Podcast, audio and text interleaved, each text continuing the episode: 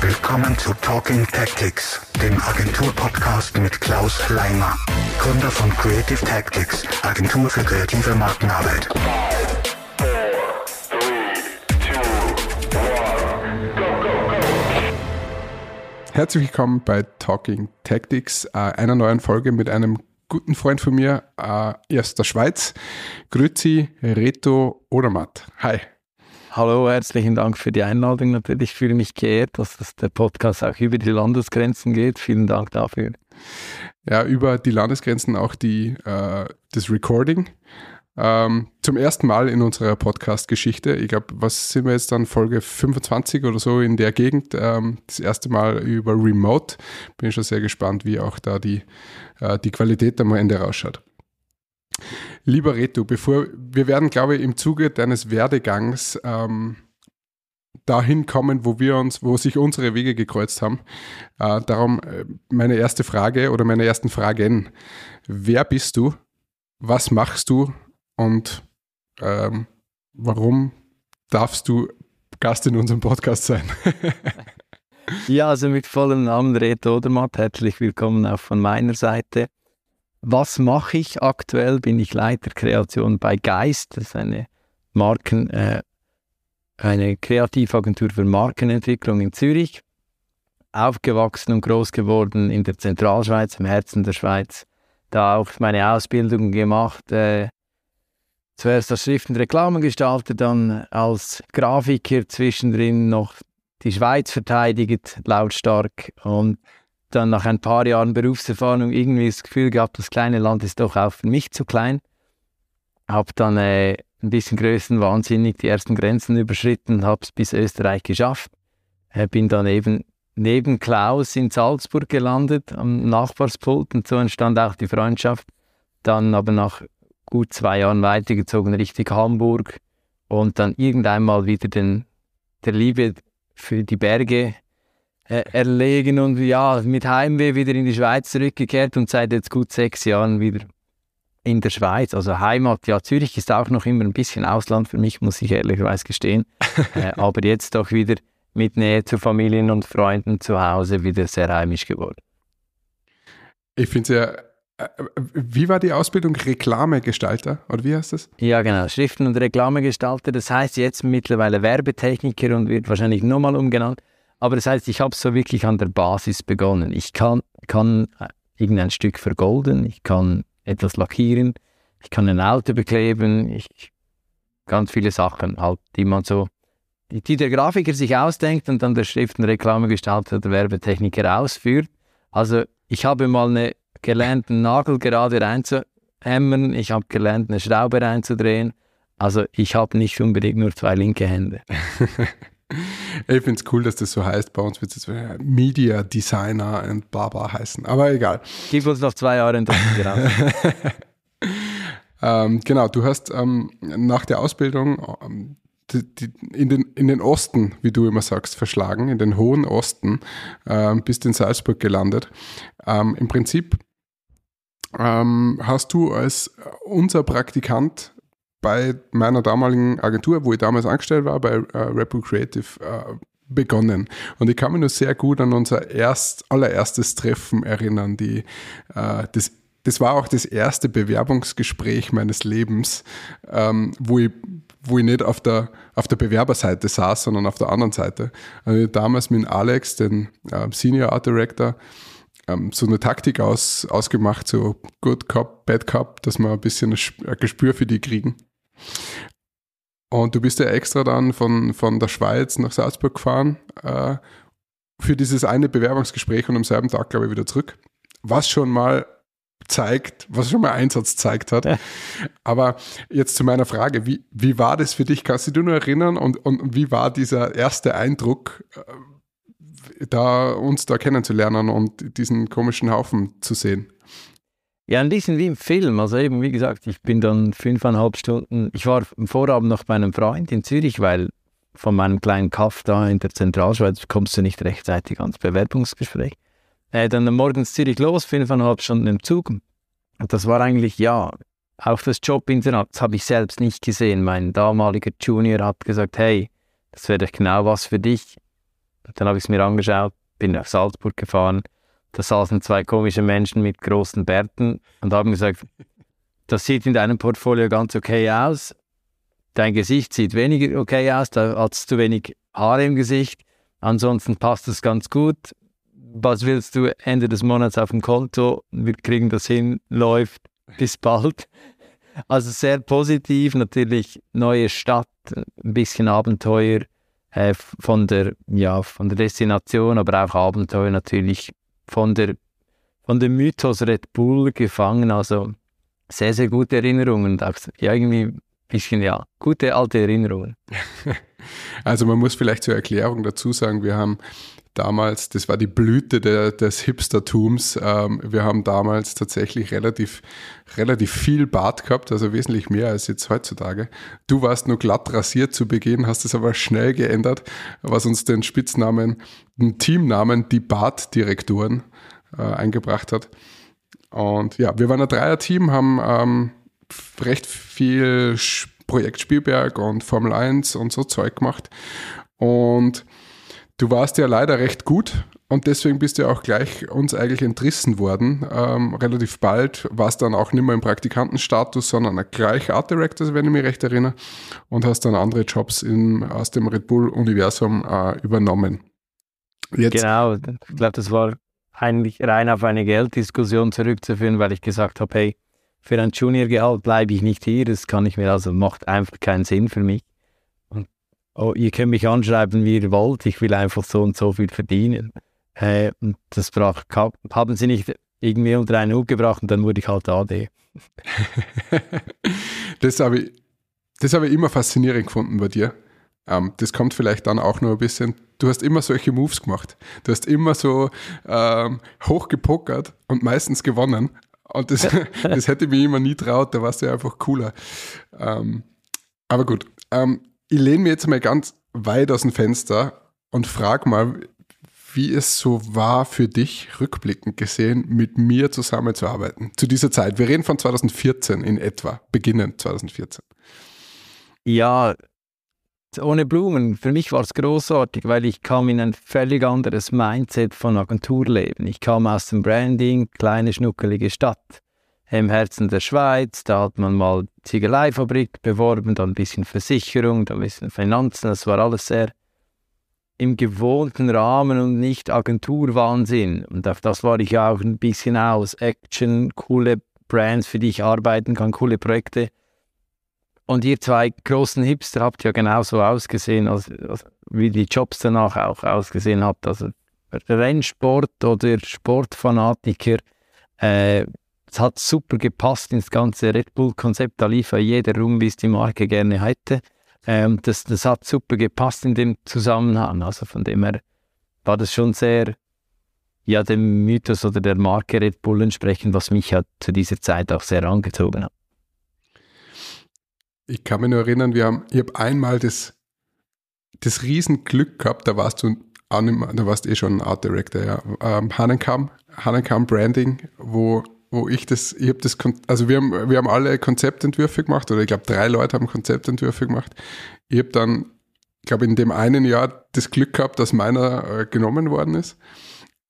bin dann auf Urlaub gegangen.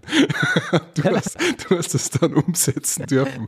Da bin ich eigentlich halt, also es tut mir halt nur ein bisschen leid, es war schon ein bisschen Pain in die Ass dann am Schluss, aber ja.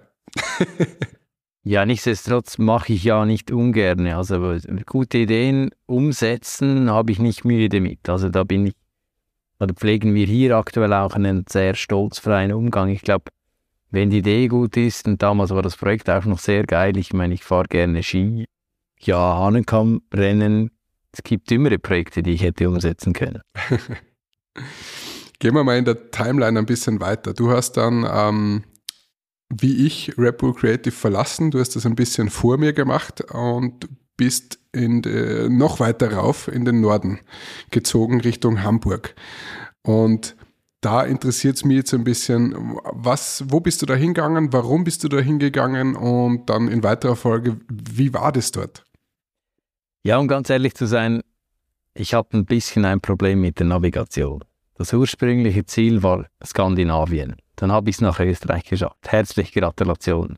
Mal ein bisschen verfehlt, dann nach zwei Jahren gedacht, ja gut, nochmal selber Versuch, wieder Skandinavien. Hatte mich da auch ein paar Orten vorgestellt, äh, hat dann nicht geklappt, aus mehreren Gründen. Und dann eigentlich auch relativ schnell wurde mir der Job in Hamburg bei Scholz Friends gesteckt, weil die im Pitch für Schweizer Kunden waren. Ah, und zwei, also Insiderwissen gekauft dadurch. Genau, und zwei Wochen später saß ich da oben. Äh, weil ich war eben im gekündigten Verhältnis, war schnell, schnell auf, auf Position da. Und ja, innerhalb von zwei Wochen war ich in Hamburg und dann hat geklappt. Schalten Friends äh, Hamburg war damals, also ist immer noch eine der größten Agenturen in Europa. Ähm, hab dann auch gleich äh, neue Räumlichkeiten bezogen. Da waren wir 800 Leute an einem Platz. Das war dann auch nochmal gegenüber von Repul Creative ein großer Schritt, einfach so in so große Teams reinzukommen, in so große Strukturen reinzukommen, mit allen Vor- und Nachteilen. Hatten dann auch ein ganz anderes Standing, wenn man mal bei einem Kunden aufgeschlagen hat. Aber war eine mega spannende Erfahrung, einfach auch zu sehen, wie ja, wie es so läuft in einem großen Setting. Das ist etwas, was in meinem Lebenslauf ein bisschen fehlt ähm, und was, glaube ich, auch nicht mehr kommen wird. Also mir fehlt die große Agentur. Ähm, ich habe sehr viel Kontakt mit Leuten, die mal sowas gemacht haben. Ähm, du bist einer davon. Darum möchte ich da jetzt trotzdem ein bisschen nur nachhaken. Also dieser, ich sage jetzt mal, Kulturschock muss ja schon krass gewesen sein. Von einer weiß nicht, 25, 30 Personen Bude, ähm, hochskaliert auf, auf äh, fast, fast 1000, sage ich jetzt mal. Ähm, wie sind da die Strukturen? Kannst du das mal kurz so ein bisschen umreißen, was da deine Position war, was war da über dir, was war da unter dir, wie sind da Projekte gelaufen? Ja, wenn wir es vergleichen mit damals bei Repul Creative, wir waren zu dritt und dann war eigentlich nur noch der Managing Director über uns. Und mit mhm. dem waren wir dann auch noch mittags joggen und haben Insights ausgetauscht. äh, wussten vielleicht eh ein bisschen zu viel. Aber bei Scholz war das halt, ich hatte, ich wurde auch als, als AD eingestellt, hatte mal einen Senior AD über mir und da war es auch klar, bevor der Senior AD das nicht gesehen hat, sieht der CD das nie. Wir hatten ein bisschen, ich sage es nicht so einen aktiven CD, weil der sich bereits nach oben orientiert hat und dann haben wir ein nach dem Creative Director einen Executive Creative Director und dann einen Chief Creative Officer. Und diese Stufen hast du halt knallhart zu spüren gekriegt. Also eben im Daily Business rapportieren an eine Stelle. Wenn es etwas Größeres war, an, an Creative Director im Team. Jetzt, ich hatte das Glück, ich habe all die Schweiz übernommen und war dann gerade Lead Creative auf dem Thema und das war dann schon so wichtig, dass sich der ECD dann immer damit abgegeben hat. Und dann hatte ich auch sehr, sehr große Narrenfreiheit. Das war für mich cool, weil ich gerade zwei Hierarchiestufen überspringen konnte und dann auch immer dementsprechend den einen mit dem anderen ein bisschen ausspielen konnte. Aber wenn man dann ganz oben antraben musste, war dann halt so, ja, mach mal Goldideen für Opel äh, und trab dann in deinem Timeslot beim eben Chief Creative Officer ein und stell dann mal was vor, oder? Und im, ich habe das einmal gemacht, bin nach, nach, zehn Minuten im hohen Bogen rausgeflogen, so, ja, fünf Ideen, ja, da kann man, glaube ich, nichts brauchen. Ähm, kommst du nächste Woche wieder? Dann habe ich gedacht, so, glaube nicht, ich habe dann was Besseres vor. Äh, und ja, nach dem ersten Meeting hatte ich jedes Mal eine gute Entschuldigung mit Jobs oder Meetings oder Produktionen, äh, wo ich dann nicht mehr aufkreuzen wollte, weil einfach, ja, Ideen für die Tonne produzieren, die dann irgendwie in einem Meeting zur Belustigung vom Kunden äh, vorgestellt werden mit sehr, sehr unwirklichem Realisationsdatum, das war nicht so ein Ding.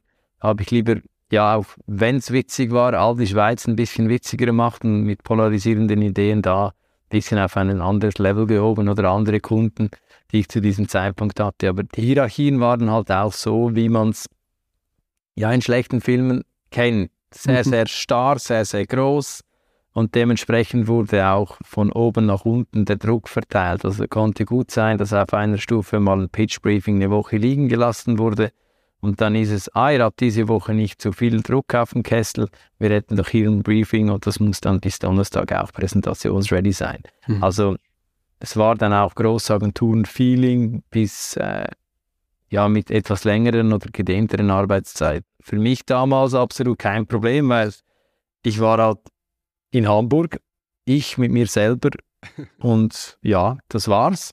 Auch wie in Salzburg, ich, niemand hat auf mich gewartet, niemand hat angerufen. Äh, ich wollte das Abenteuer mal testen und auch für mich herausfinden, hey, wie viel kann ich, wie viel geht überhaupt. Als ich mich dann mal abends um elf erwischt habe, wie ich noch die Jogging-Schuhe angeschnallt habe und bisschen Rennen laufen gegangen bin, um ein bisschen runterzukommen und auch schlafen zu können, habe ich gemerkt, ja, vielleicht ist aktuell ein bisschen viel los. Verstehe. Ähm, jetzt möchte ich den Bogen ein bisschen ähm, zu deiner jetzigen Tätigkeit ähm, äh, spannen. Jetzt seid ihr bei Geist nicht zu viele Leute. Vielleicht kannst du es mal kurz umschreiben, ähm, wie eure Agentur oder wie deine Agentur, sage ich jetzt mal so äh, provokant, ist, äh, wie viel, was ihr macht. Und dann möchte ich ein bisschen die Unterschiede zwischen der großen Agentur früher und ähm, dem, dem, dem jetzigen Agenturleben rausstreichen. Ja, aktuell eben ein, ein Kreativbude, also eine Agentur für Marken und Unternehmen stehen da eigentlich und mit dem Ziel, unsere Kunden vorwärts zu bringen, den Fortschritt zu ermöglichen und das von der Strategie eigentlich in die Realität umsetzen. So eben Erlebnisse, Services, Produkte auch nachhaltig prägen. Und ich glaube, die Nachhaltigkeit ist uns extrem wichtig, weil wir ja einfach eine Kampagne machen, zwei Monate ist sie wieder geschlossen und fertig. Äh, für das sind wir nicht bekannt und für das sind wir auch nicht extrem gut. Dementsprechend wir äh, lieben es, uns mit strategischen Themen am Herzen der Marke beschäftigen zu können, die visuell dann auch zu übersetzen, sei es in ein Corporate Identity oder weitere Sachen. Dann eben die Erlebniskette zu bespielen und dann sehen wir heute uns halt nicht, dass wir die ganze Erlebniskette exerzieren müssen. Wir haben auch einen großen Teil Markenmanagement, um den Brand so aufzustellen, die Leute intern so zu befähigen, das ist vor allem bei großen Konzernen extrem wichtig, dass die Marke dann halt auch stringent gelebt werden kann. Also den Menschen Tools, Templates, Werkzeuge etc. an die Hand zu geben und auch das Verständnis einer Marke, dass das so konsistent, ich weiß auch nicht, in zehn Ländern mit 2000 Filialen und 8000 Mitarbeitern dann auch funktioniert. Und das ist äh, eine spannende Aufgabe und auch das Ziel des, des Unternehmens und das kommt so zustande, indem wir eigentlich sehr, sehr diverse Skillsets bei uns haben. Also wir haben nicht vier ADs, die haben sechs Junior ADs und die haben vier Texte zur Seite. Also wir haben eigentlich viele einzelne Spezialisten. Also ich habe UX, UI Spezialisten, Motion Designer, äh, Leute, die Druckvorstufe machen, die nur Bildretuschen machen. Wir haben spezielle Tools, wir haben Frontend, 3D-Spezialisten, also ein buntes Skillset an Fähigkeiten, die dann auch sehr, sehr unterschiedlich für jeden Kunden kombiniert werden können. Und das ist auch die Stärke, Projekte von unterschiedlichen Seiten anschauen zu können. Klar haben wir ein paar Konzepte und äh, Strategen, die das auch äh, zu Beginn begleiten können, haben aber auch da Kontakte, wenn es unsere Kompetenzen überschreiten. Wir machen Markenstrategie und keine Unternehmensstrategie. Also wenn da irgend eben jemand von McKinsey kommt, dann halten wir doch die Tür auf und fragen, hey, gib uns doch bitte deine Insights, da können wir den Faden aufnehmen. Also ich glaube auch, wir als Agentur haben da viel, viel Verknüpfungen in einem Ökosystem, sei es strategischer Natur oder in der Erlebniskette. Wir programmieren große Webseiten nicht mehr selbst. Da gibt es Spezialisten, near oder offshore, weil da können wir preislich eh nicht konkurrenzieren, wie auch bei anderen Touchpoints. Ja, wir bauen unsere Messen nicht selbst. Wir machen das Design, liefern die Druckdaten und gut ist. Äh, dementsprechend sind wir auch sehr hybride aufgestellt. Ich glaube, was die Agentur zusätzlich speziell macht, ist das Altersgefälle. Wir sind ein Fusionskind. 2014 hat eine Druckvorstufe, eine Digitalagentur und eine klassische Werbeagentur fusioniert dementsprechend unterschiedliche Menschen zusammengewürfelt und wir haben wirklich von jungen Kreativen um 20, die kurz vor der Weltherrschaft stehen, bis hin zu Menschen, die kurz vor der Pension stehen, also vor der Rente. Äh, ein buntes Gemisch und das ist Fluch und Segen, weil wenn du einem 50-Jährigen deine Kampagne vorstellen willst, die eigentlich eher in der Zielgruppe ist oder sie, und der dann sagt, ich verstehe sie nicht, ist das wahrscheinlich wie bei deiner Mama. Du musst nochmal über die Bücher die Story anders erzählen oder die Touchpoints anders wählen, whatever. Aber mach's nochmal besser. Äh, und das ist sehr, sehr spannend, weil so dieser Generationen-Clash eigentlich unsere Arbeit stetig auch antreibt. Mhm. Da waren jetzt extrem viele Sachen drinnen, wo ich jetzt dann ein bisschen einhaken muss. Ähm, äh, vielleicht als erstes, du hast jetzt, ich glaube, du hast das jetzt ein bisschen äh, Understatement, schweizerisches Understatement walten lassen, ähm, weil eure Kunden ja doch sehr groß sind zum Teil, oder? Das ist richtig. Also ja, vielleicht für die zu, zukünftigen Zuhörer, wir arbeiten für Marken wie Julius Baer oder Mercedes-Benz, um ein bisschen Name-Dropping zu betreiben, aber auch viele andere. Eben im Pharmabereich haben wir ein paar Kunden, Reiseveranstalter. Wir haben ein sehr breites Portfolio, was sich die letzten Jahre aber ein bisschen herausschält. Real Estate und Financing sind schon unsere Steckenpferde. Also da sind wir sehr, sehr gut drin, verstehen auch die Materie und ich glaube, das ist auch ein Alleinstellungsmerkmal. In diesen komplexen Materien finden wir uns sehr, sehr schnell zurecht. Das heißt, wir wissen, wenn dein Investmentbanker von Advisory und Discretionary Mandate spricht, was das ist und dass man das nicht essen kann, sondern dass das äh, Mandate sind.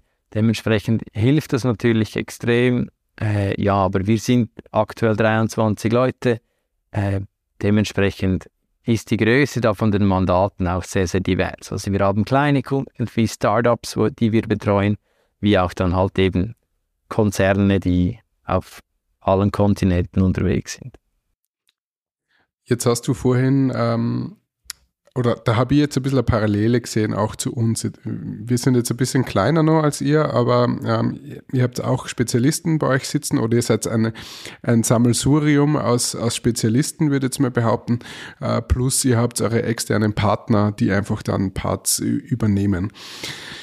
Jetzt warst du vorher in Hamburg bei diesen großen sogenannten auch teilweise Netzwerkagenturen. Ähm, die sie ja jahrzehntelang, würde ich sagen, damit gerühmt haben, dass sie alles machen. Also die sogenannte Full Service oder die 360-Grad-Agentur, sie haben alles im Haus, das ist der One-Stop-Shop und so weiter.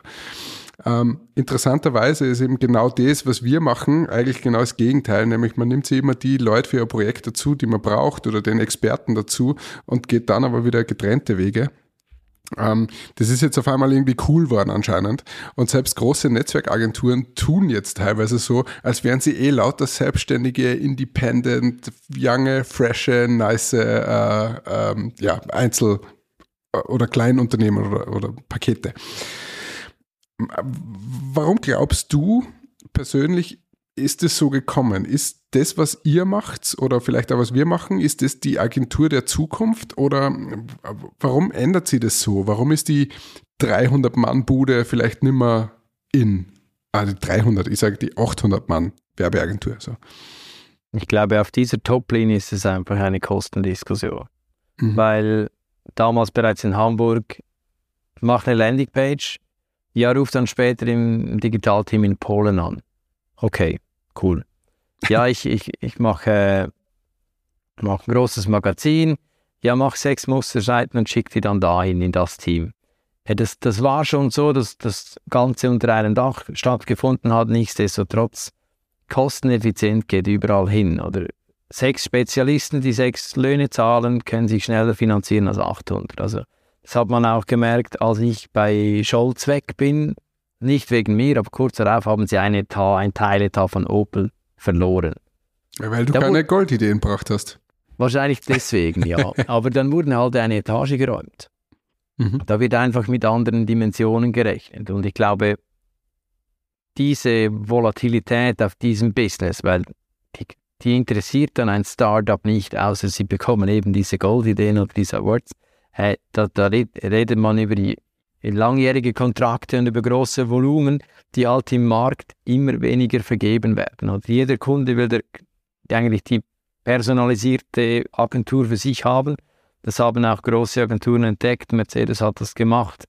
Äh, oder viele große Brands machen das, bauen das in-house auch wieder auf und suchen sich gezielten Mehrwert und nicht mehr den One-Stop-Shop-Tanker, der da irgendwo rumfährt was wir gemerkt haben in unserer Tätigkeit in der Schweiz, ja, wir sind der deutschen Sprache, Französisch, Italienisch mächtig, können auch ein bisschen Englisch, ohne zu stottern.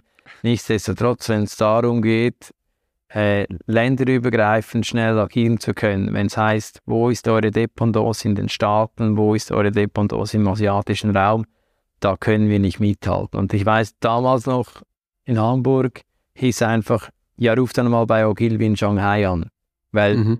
die machen dann die Inserate Brief die.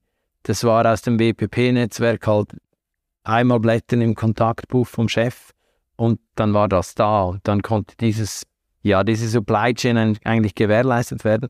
Und das können wir, also ja, ich kann dir anrufen, wenn ich einen Kunden in Österreich habe, äh, aber ich, ich kann dich halt nicht einsetzen im asiatischen Raum etc. Und da haben wir gemerkt, mussten wir auch feststellen und auch klar kommunizieren, wo unsere Grenzen sind, auch in Pitches, hey, wir sind kein internationales Netzwerk. Das war oder ist uns ein bisschen bei Mercedes-Benz zum Verhängnis geworden. Mhm. Der, die Marke wurde international gesteuert.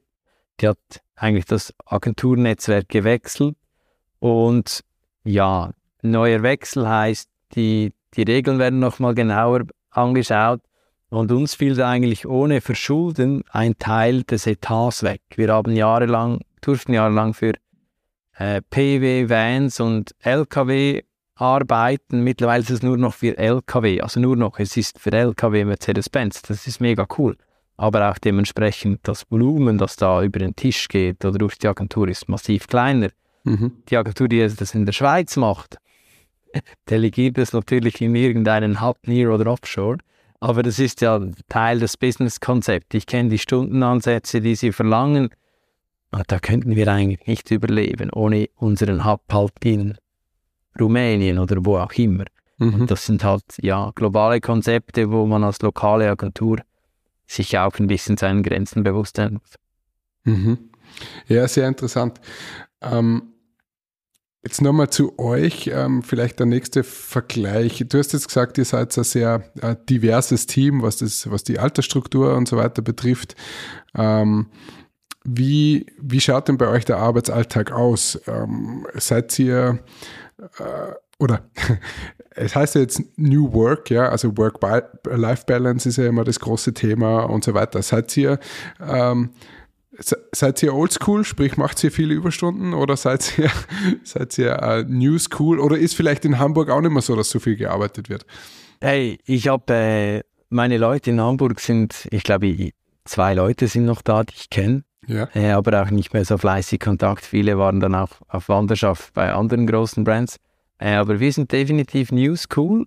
Äh, durch die Durchmischung wurde auch viel hinterfragt und muss auch ehrlicherweise sagen, Corona hat uns einen riesen Tritt in die Arsch Richtung Digitalisierung und Fortschritt verpasst.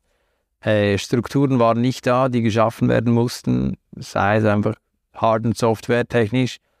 Mittlerweile können wir hybrid arbeiten. Unsere Mitarbeitenden haben zwei freie Homeoffice-Tage, die angesetzt werden können in der Woche. Äh, haben auch Leute, die Achtung, Buzzword Bingo Vacation machen dürfen. äh, dementsprechend sind wir da sehr fortschrittlich unterwegs. In meinen sechs Jahren jetzt bei Geist kann ich die Wochenendschichten an zwei Händen abzählen. Ja. Also das ist überschaubar. Wir haben, klar, wir haben Peaks, wir haben auch aber Flauten, das ist völlig klar. Nichtsdestotrotz, äh, ja, auch durch die Diversität vom Team schauen wir, dass wir halt eben so, so Flaschenhälse vermeiden. Aber ja, Überstunden gibt es natürlich, aber ich glaube nicht mehr so, wie ich das in Hamburg erleben durfte. Ja, vielleicht auch teilweise in Salzburg noch. äh, aber da merkt man halt auch ein bisschen die Altersdurchmischung und die Seniorität von vielen Leuten im Betrieb, wo einfach sagen, hey, wir operieren nicht am offenen Herzen. Der Berater schaut, die Beraterin schaut schon sehr frühzeitig, hey, Freitagabend, herzliche Gratulation, das schaut niemand an. Wir liefern Montagmittag oder was. Und das wird halt so sehr, sehr früh abgefedert, aber ist natürlich auch einer oft sehr langjährigen Kundenbeziehung zuzuschreiben, Mhm. wo dann einfach unsere Beratung den Hörer in die Hand nimmt und sagt, du Sibylle, das läuft so nicht. Wir liefern dann. Ist auch gut? Ja, gut. Klaus sagt ja. Punkt. Schönes Wochenende. Und das geht dann auch. Und das, ich glaube, das, das hilft allen, ja, die Ressourcen zu schonen und zeigt auch, dass unsere Leute dann auch vielleicht ein bisschen länger bleiben als, ich glaube, die, die Durchlaufrate von 10, 15 Monaten bei großen Agenturen. Ja. Ja, gut, ich meine, die, ich weiß nicht, ob es immer nur so ist, aber zumindest früher, die hat man entweder, entweder hast du dem, äh, dem Flächenbrand standgehalten oder bist mitverbrannt. aber wie geht es dir persönlich damit? Ich muss ja zugeben, in meiner jetzigen Position als Ges Geschäftsführer mit An Angestellten, ja, ähm, falle ich schon hin und wieder in mein Oldschool-Denken rein, weil bei uns waren halt 50, 60, 70 Stunden äh, durchaus auch mal normal. Man muss dazu sagen, wir haben auch recht viel Zeit verschwendet während der Arbeitszeit. Aber wie geht's dir da? Gerade bei Junge, also ganz frische, denke ich mir schon manchmal so, hey, jetzt, jetzt arbeit halt mal was. Ja? Acht Stunden sind jetzt ja nicht so viel. Und neun gehen auch noch. Ja, also ich glaube, ich arbeite sicher noch viel, was ich sicher die Entwicklung ein bisschen gespürt habe, ich wurde sicher effizienter. Mhm. Ich schaue, dass mein, meine Wochentage so lang sind, dass ich nicht so viel am Wochenende arbeiten muss. So. Äh, ja, ja okay. weniger ist da mehr, aber nichtsdestotrotz, wir sind da halt auch in der Geschäftsführung ein bisschen breiter aufgestellt als du jetzt. Wir sind aktuell zu viert, haben äh, jeweilige Bereiche unter äh, zu verantworten und das hilft natürlich auch extrem, gewisse Peaks abzufedern oder einander zu unterstützen, wenn, wenn solche da sind. Äh, nichtsdestotrotz, junge Leute zu motivieren, ist, glaube ich, eine Challenge, weil das ist eine komplett andere Denke. Mhm. Und schlussendlich sind Kreative halt irgendwo kleine Divas, die machen ja das gerne. Es ist ja nicht so, dass wir hier kaufmännische Angestellte ausbilden, sondern die, die Leute haben ja Passion und Leidenschaft, sonst wären sie nicht hier. Und ich glaube, das ist zentral, äh, wie diese Sirene, die gerade durchgeht, ja. dass, man, dass man diese Passion halt irgendwo einfängt und auch entwickeln kann.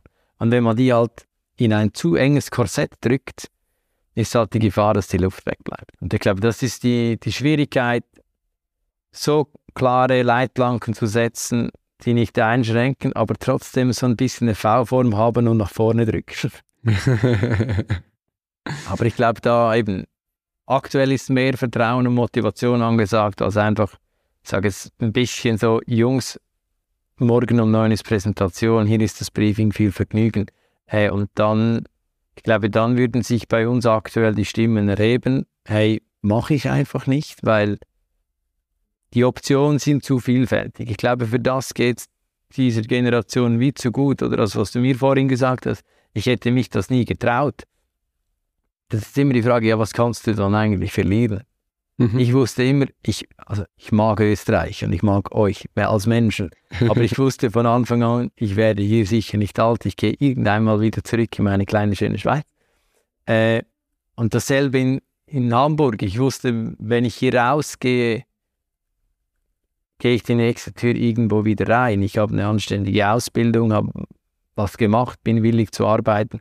Und ich glaube, fähige Leute haben diesen, dieses seniorige Denken schon in einem sehr frühen Stadium, weil sie sagen sich einfach, ja, wenn das hier nicht klappt, dann gehe ich ein Haus weiter. Ich werde schon irgendwo unterkommen, weil diese, ich glaube, diese altgedachte Existenzangst nicht mehr funktioniert. Mhm. Und diese Selbstverwirklichung halt schon viel früher Einzug hält, als wir das erlebt haben, weil es schon jetzt bereits im Studium oder Anfang 20er der Gedanke kommt, hey, was macht mir wirklich Spaß, wo will ich mich verwirklichen? Und wenn dir dann jemand sagt, so und so läuft das genau und du hast keinen Spielraum für dich selbst oder die, deine, dein Wesen, dann, ich glaube, dann ist die Ära von kurzer Dauer. ja, es ist, äh, bin, ich, bin ich voll bei dir. Und ähm, wie gesagt, da ist auch bei mir hat ein bisschen ein Umdenken stattfinden müssen und ja, sie an das auch gewöhnen. Und irgendwie gefühlt ist jetzt das Mindset so in die Richtung, okay, äh, das Wichtigste ist, den Mitarbeitern oder potenziellen Mitarbeitern zu gefallen. Ähm, es geht gar nicht mehr so darum, dass du nur die Umsätze zusammenbringst, dass du die Gehälter zahlen kannst, weil lustigerweise die, För die Forderungen, finde ich zum Teil, die sind jetzt nicht, nicht mehr so krass. Es gibt zwar auch die, die, sage jetzt mal ganz böse, die nichts können und recht viel wollen. Ich glaube, die gibt es immer. Die gibt es immer, ja. Ähm, aber ja, es, es hat sich da schon geschiftet und die Fragen, die man auch so kriegt in einem Bewerbungsgespräch, sind jetzt ein bisschen anders. Äh, die haben sich einfach an die letzten sechs Jahre, jetzt aus meiner Bewerbungsgespräch-Historie, haben sie schon, schon geändert. Ähm, recht spannend zu beobachten, aber wie gesagt, ich muss da schon jeden Tag, na, jeden Tag vielleicht nicht, aber viel an mir arbeiten und an meiner Denke arbeiten, dass ich nicht in dieses, in dieses Chefsein verfall und denke so, hey, du bist hier, du hast einen All-In-Vertrag, das gehört gemacht und du kriegst Zahlt dafür, also mach es. Ähm, vielleicht, äh, wir machen jetzt, wir machen halt da, wir versuchen, dass man möglichst viele dieser Erlebnisse, die unsere Kundenstruktur so ein bisschen mitbringt, dass wir da was machen. Äh, wir setzen oder ich setze jetzt recht viel auf Selbstständigkeit. Wir sagen so Selbstständigkeit light, das sind und, und, und solche Dinge versuche ich da zu forcieren. Äh, was macht ihr, um euren Mitarbeitern zu, zu gefallen? Also wir haben da auch sehr viel Effort reingesteckt, seit Corona sage ich mal, also einfach so ganz neutrale Benefits, eine gute Vorsorgeregelung, eine gute Unfallversicherung, dass man dann halt vielleicht nicht allgemein auf dem Krankenbett liegt, sondern im Privat. Das sind kleine Sachen, aber bringen halt auch ein bisschen die Diversität zum Ausdruck, die bei uns ist, weil mhm. ein Fußballticket für Samstag ist vielleicht für einen 50-jährigen Mitarbeitenden nicht so spannend wie für 22. Und ich glaube, das zeigt auch ein bisschen die Benefits. Wir haben einem die Grundstruktur aufgeräumt, was heißt in vertraglicher Hinsicht, was heißt in Leitplanken wie Vorsorge, Unfall etc., dass wir da sicher gut dastehen. 13 Gehälter, so Grundstrukturen in dieser Hinsicht, dass das auch mal safe ist, weil ich war in Österreich 14 Gehälter, war sehr überrascht, dass es da gibt. In Deutschland. Nicht unternehmerfreundlich. Ja, genau. In Deutschland dann wie so, oh, 12? Oh, scheiße. Und dann in, in der Schweiz wieder schon ein bisschen das Augenmerk darauf gerichtet, dass es 13 waren. Aber eben auch im Zuge mit Corona, wie flexibel können Mitarbeitende arbeiten. Homeoffice ist ein Riesenthema. Wir haben eigentlich, wenn man es zusammenrechnet und dann die Feiertage clever fallen, haben wir über 30 Tage Urlaub im Jahr. Mhm. Also standardmäßig sind 26, also fünf Wochen und einen Urlaubstag, plus dann noch Brückentage. Und wir sagen unseren Leuten, dass sie kompensieren dürfen. Also alles, was plus minus 20 Stunden sind, interessiert uns eigentlich nicht groß, wenn die Leute das wieder selbstständig aufarbeiten oder mhm. äh, abbummeln, sage ich mal. Das sind, man kann es nicht anhäufen und dann sagen, so Mittwochs, ich bin da mal weg, Donnerstag, Freitag auf Kompensation, das funktioniert nicht, aber vor allem im Sommer, dass man da die Tage etwas kürzer gestaltet. Einfach solche Rahmenbedingungen schaffen, die es dann auch attraktiv machen, weil ich glaube, dieser War of Talents, auch der ist bei uns da. Ja, es gibt viele Leute, viele haben einen Mac zu Hause stehen oder in der Handtasche und haben das Gefühl, sie seien kreativ, sind auch viele, ja. Äh, ich bin auch sehr kreativ im PowerPoint aktuell, aber das macht halt noch nicht den ganzen Job. Und ich glaube, da den Spreu vom Weizen trennen ist extrem wichtig. Und da braucht es halt einfach clevere Grundstrukturen, weil schlussendlich die guten Leute suchen sich die Jobs aus. Machst du aktuell noch operativ Dinge überhaupt? Ich meine, du warst ja. ein sagenhaft guter Gestalter, das muss man einfach dazu sagen. Du bist, ein, du bist wirklich ein sehr guter Designer mit einem wesentlich besseren Auge, zum Beispiel für Typografie als ich. Aber ähm, machst du noch was? Ich mache noch sehr viel. Ja? Ich glaube, das ist auch, das zeichnet sich im Workload. Äh, ich habe Wochen da, da bin ich in den Untiefen von Excel und PowerPoint tätig. Äh, mhm. Aber ich habe auch wieder Wochen, wo wo ich dann halt eine Route für eine Kampagne oder für ein Corporate Design gestalte oder dann halt wieder rumnerde und Absatzformate für PowerPoint-Vorlagen richtig erstelle und meine Jungs und Mädels äh, antreibt, dass das alles richtig vertagt ist und auch sauber gearbeitet wird. Äh, ja, ich glaube, ich bin immer noch im Spagat tätig, also ich bin nicht, eben, ich fühle mich da auch nicht als Geschäftsführer, ich, ich darf eine coole Truppe leiten, aber ich springe halt auch ein oder will halt auch einspringen können, wenn der Laden brennt. Und darum, ja, ich kann nicht alle Programme. Ich musste mich auch wieder nach Sketch auch mit Figma anfreunden und dann, ja, die neuen Sachen ein bisschen lernen. Das ist völlig klar, dass ich da unterstützen kann und nicht nur einfach Kaffee kochen und äh, die Briefings verteilen. Das geht wie nicht. Äh, ich will die Sachen auch selber noch beurteilen können. Ich glaube, das macht auch noch Spaß mal ab und an ein paar Stunden an Layouts, an Konzepten zu denken. Ja, Konzeption und Strategie ist aber schon eher die Hauptaufgabe und ich finde mich öfters, als mir lieb ist, in PowerPoint wieder. Ja. äh, mir mir geht es ähnlich. Ich, ich würde auch gern hin und wieder sehne ich mich nach ein paar so einfachen Jobs, so Formatadaptionen oder, oder mal einen Logoentwurf auch mal machen oder, oder irgend sowas. Aber ich habe jetzt schon gemerkt, mit, jetzt muss ich kurz nochmal überlegen, ja, wir sind sechs, sieben, wir sind bald acht Leute. Ähm, da ist es schon tricky, ähm, die Zeit zu finden dafür. Also ich bin zu geschissen, ich sage so schlimm, äh, mit, mit administrativen Aufgaben, mit, mit ja, in Meetings. Also mein gestriger Tag war ein Meeting nach dem anderen. Ein paar mit Kunden, ein paar intern, Abstimmungen, Abstimmungen, Abstimmungen. Ich muss mir nur im Klaren werden, ob ich das auch wirklich will, muss ich ganz ehrlich sagen. Oder ob wir da ein bisschen umstrukturieren müssten noch, aber ja.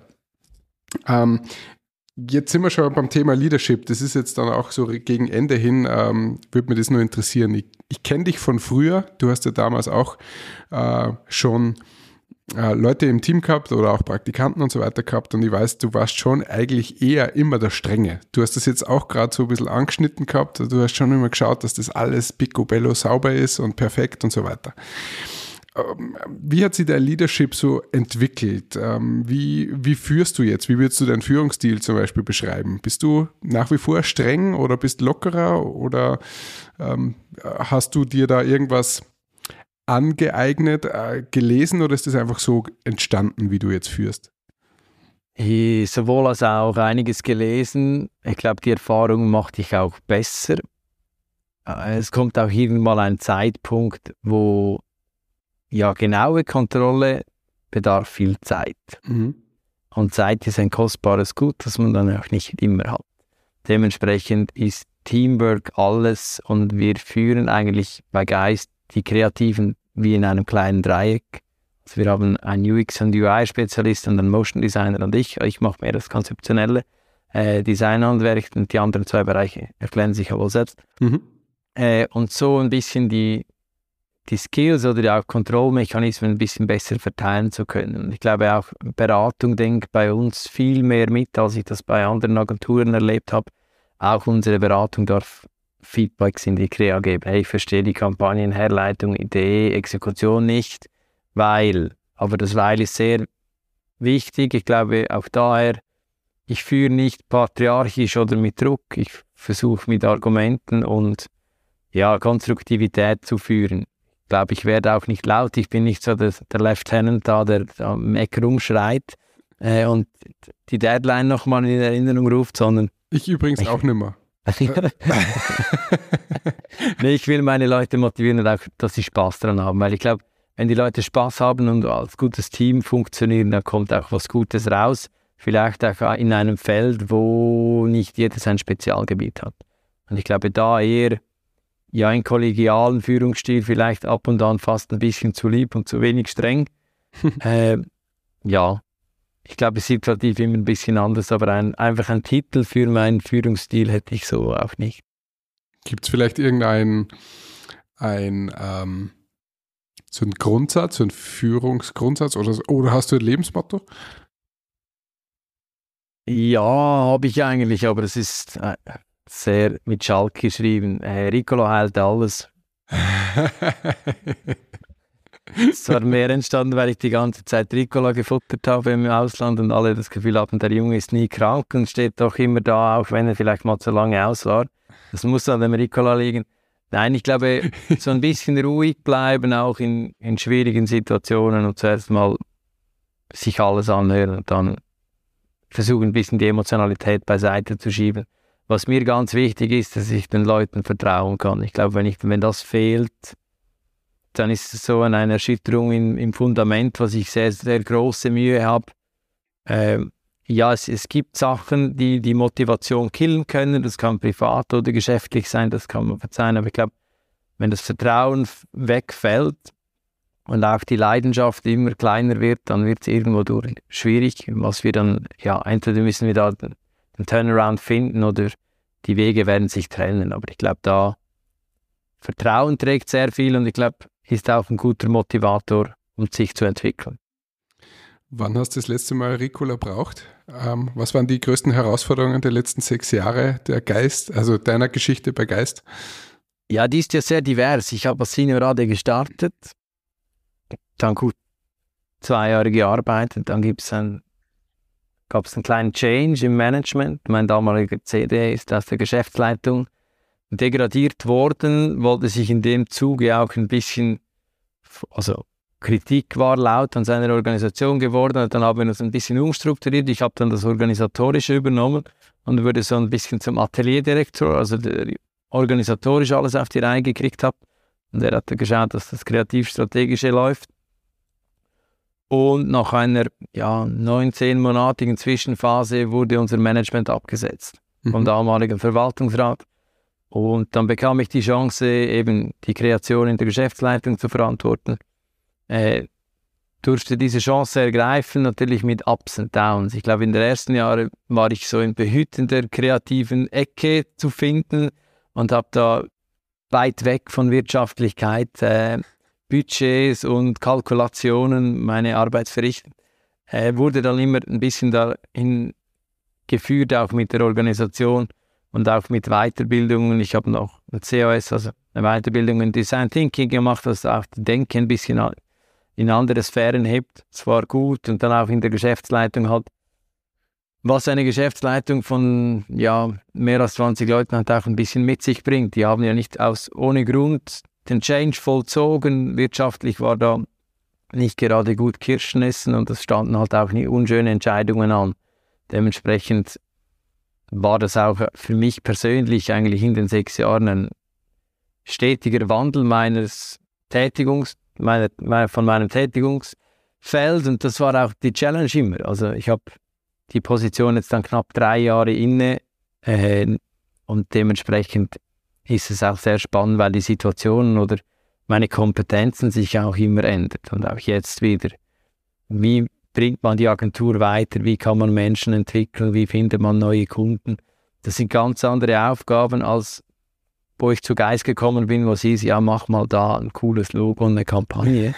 ähm, jetzt heißt es, hey, wie sieht unser Angebot am besten aus für diesen und diesen Kunden? Machen wir diesen Pitch oder nicht? Äh, wie lasten wir das Team aus? Wie kommen wir zum besten kreativen Ergebnis? Das sind ganz andere Fragen, die mich aber auch bei der Agentur halten, weil sie immer ändern. Ich glaube, mhm. wenn ich sechs Jahre dasselbe machen würde, wäre ich nicht sechs Jahre hier. Mhm. Und ich glaube, diese Möglichkeit, sich zu entwickeln, ist auch der Grundstein für, ja, für, die, für meine Loyalität. Abschließende Frage und gutes Stichwort entwickeln.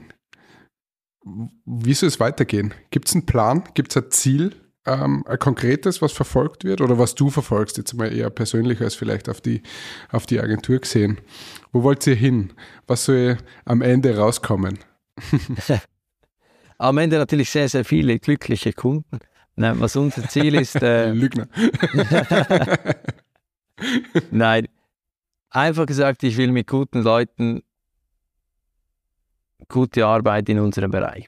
Ich will vor allem Unternehmen nachhaltig vorwärts bringen und nicht einfach, hey, wir malen euch mal eine neue Fassade und dann ist gut. Ich will wirklich auf unsere Kunden weiterbringen können, mit allem Skillset, was wir dazu beitragen können. Eben ja, wir können von McKinsey die Studie nehmen und dann schauen, wie wir das mit der Marke ähm, aufgebacken bekommen. Ich glaube, das ist das Ziel, wie auch die Schwierigkeit am Ganzen, weil das wird alle zwei, drei Jahre komplett ändern. Ich glaube, unser, unser Feld ändert sich auch sehr schnell. Ich meine, AI, um nur ein Stichwort zu nennen, ja. äh, unterstützt, äh, eliminiert uns vielleicht mal, keine Ahnung, aber ich glaube auch mit, dem, mit der Entwicklung Schritt zu halten und dann auch zu schauen, hey, ja, wie kann ich Unternehmen wirklich vorwärts bringen in diesem sehr volatilen Umfeld, ist super spannend und ich glaube, wenn man da noch gute Leute um sich hat und das Arbeiten richtig Spaß macht, ich glaube, dann, dann lässt sich's leben, ja. das ist ein perfektes Schlusswort, würde ich sagen. Ähm, Lieber Reto, vielen Dank für das äh, Gespräch. Wir sind jetzt äh, fast bei einer Stunde, also perfektes Timing. Was will man von einem Schweizer auch anderes erwarten? Ähm, für mich war es sehr spannend. Ich konnte ähm, wieder ein paar neue Dinge erfahren und ähm, werde das in meine unternehmerischen Gedanken mit einfließen lassen. Du weißt, wo du uns findest, falls du Kampagnen brauchst. ich weiß, wo ich euch finde, falls wir ähm, die, die strategischen Grundlagen brauchen, die die Schweiz so schön äh, fundamental liefern kann. Macht es Sinn, was ich da gerade sage? Ich weiß es nicht. ja, das leiten wir schon clever her. Ja, vielen Dank für die Zeit, vielen Dank für die Anfrage. Hat Spaß gemacht, habe schon lange nicht mehr so lange über solche Sachen reflektiert. Aber äh, hat Spaß gemacht. Genau deswegen machen wir es. Man kann reflektieren und auch unsere Zuhörer und Zuhörerinnen hoffentlich reflektieren ein bisschen darüber, was wir so von uns geben. In diesem Sinne, danke, liebe Grüße in die Schweiz und hoffentlich auf bald in Salzburg ja. oder Zürich. Sehr gerne. Ciao. Ciao, ciao. Dieser Podcast wird produziert von der Agentur Nordhang.